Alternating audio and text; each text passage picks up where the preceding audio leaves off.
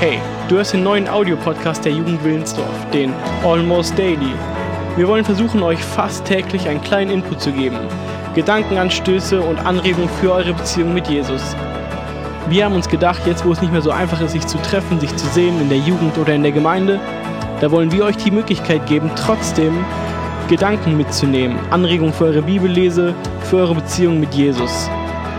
Wir wollen dir helfen, die Bibel besser zu verstehen, zu hören, was Gott dir sagen möchte und wie wir damit umgehen können. Dieser Podcast soll dir neuen Mut machen.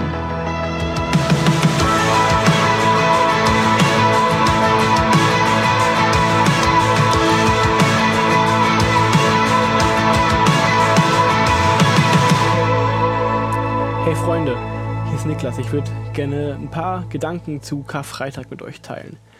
Jeder weiß wahrscheinlich, woran wir uns an Karfreitag erinnern nämlich die Kreuzigung von Jesus. Und viele von euch kennen auch die ganze Geschichte. Jesus wird von Judas verraten, dann kommt er vor den Hohen Rat und wird von Pilatus verurteilt und dann von den Römern gekreuzigt. Aus unserer heutigen Sicht, ich meine, wir kennen die Geschichte, läuft alles nach Gottes Plan. Spoiler Alert, Jesus lebt. Aber eine Person, die scheint in der ganzen Geschichte irgendwie ein bisschen aus dem Rahmen zu fallen. Und diese Person ist Barabbas. Ähm, die Bibel sagt nicht viel über Barabbas, aber wir wissen, dass er ein Mörder ist, ein Rebell. Und die Bibel nennt ihn einen berüchtigten Gefangenen, also jemand, der wirklich böse ist, vielleicht sogar der Inbegriff des Bösen. Also wirklich kein guter Mensch. Aber warum wird er, dieser Barabbas hier in der Bibel erwähnt? Ist es nicht die Geschichte von Jesu Kreuzigung? Ich denke, die Bibel erwähnt Barabbas nicht einfach nur so, sondern weil das nicht einfach die Geschichte von Jesu Kreuzigung ist, sondern eine Liebesgeschichte. Die Situation ist folgendermaßen. Als Jesus von Pilatus verurteilt werden soll, gibt es dann noch diesen anderen Mann, Barabbas. Und weil Pilatus weiß, dass Jesus eigentlich unschuldig ist, erinnert er sich an dieses jüdische Gesetz, wo es heißt, dass am Sabbat ein Gefangener freigelassen werden kann. Also stellte den Leuten die Wahl, hey, ihr könnt Jesus freigelassen haben oder Barabbas. Aber ist das nicht von Grund auf falsch? Ich meine, Jesus, der Heilige, der Gerechte, der Reine, der Leute geheilt hat, der Leuten geholfen hat gegen den Mörder Barabbas, den Dieb, den, den berüchtigten Gefangenen, den bösen Mann? Jesus oder Barabbas? Wen wollt ihr? fragt Pilatus. Und die Menge schreit, wir wollen Barabbas. Gib uns Barabbas. Und dann trifft Pilatus diese Entscheidung. Barabbas soll freigelassen werden. Die Römer kommen und öffnen Barabbas die Ketten. Der Mörder Barabbas wird freigesprochen. Jesus, der Gerechte, wird zu Tode verurteilt. Und wisst ihr, was ich gemerkt habe? Wer dieser Barabbas wirklich ist? Das bin ich. Das bist du. Das sind wir. Und wenn wir das verstehen, dann verstehen wir, dass Gott hier sagt, ich liebe Barabbas. Vielleicht denkst du jetzt, hä, Barabbas, den Mörder, den berüchtigten Gefangenen, aber Gott sagt, ich liebe Barabbas. Die Bibel sagt, als wir noch Sünder waren, ist Jesus für uns gestorben. Gott hat seinen Sohn geschickt, damit Barabbas frei sein kann. Jesus wurde an Barabbas Stelle zu Tode verurteilt. Und hier ist der Punkt. Was konnte Barabbas zu seiner Freisprechung eigentlich beitragen? Gar nichts, oder? Es war allein Jesus, der seinen Platz eingenommen hat.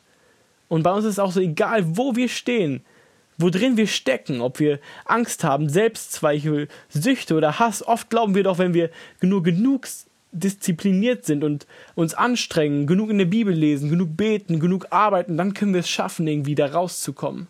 Aus dem Loch, wo wir vielleicht drinstecken und selbst daraus zu arbeiten.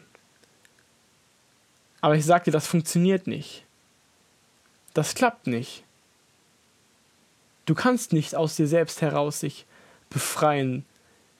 Genauso wenig wie Barabbas hätte sich selbst befreien können.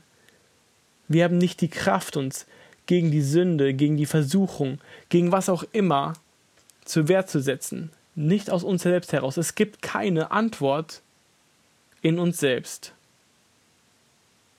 Deswegen sind wir diejenigen, die als Verbrecher gegen die Ordnungen Gottes zu, zu Tode verurteilt werden. Wir sind diejenigen, die eigentlich an diesem Kreuz hängen müssten. Es gibt nur einen, der uns retten kann. Und das ist der Mann, der deinen Platz eingenommen hat. Der Mann, der mit Pilatus auf dieser Plattform steht und sagt, ja, lasst Barabbas frei, nehmt mich.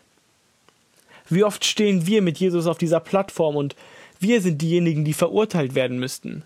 Aber Jesus sagt, nimm mich. Er nimmt deinen Platz ein. Er nimmt meinen Platz ein. Mein Platz wäre eigentlich der Platz am Kreuz gewesen. Ich bin derjenige, der verurteilt wurde. Ich hätte diese Qualen erleiden müssen, die Jesus erlitt. Und ich hätte es verdient. Jesus war unschuldig, aber ich, ich hätte es verdient, an diesem Kreuz zu hängen. Aber das hier ist diese Liebesgeschichte, die Liebesgeschichte zwischen Gott und mir, zwischen Gott und dir. Er sagt, ich liebe dich. Und Jesus nimmt meinen Platz ein. Er stirbt für mich am Kreuz. Ich bin wie Barabbas freigesprochen. Das ist die Geschichte von, von Jesu Kreuzigung, die Liebesgeschichte. Daran, wo wir uns an Karfreitag erinnern. Und ich will dir zum Abschluss Kolosser 2, Vers 14 vorlesen. Hier steht, er hat den Schuldschein, der mit seinen Forderungen gegen uns gerichtet war, für alle Zeit getilgt.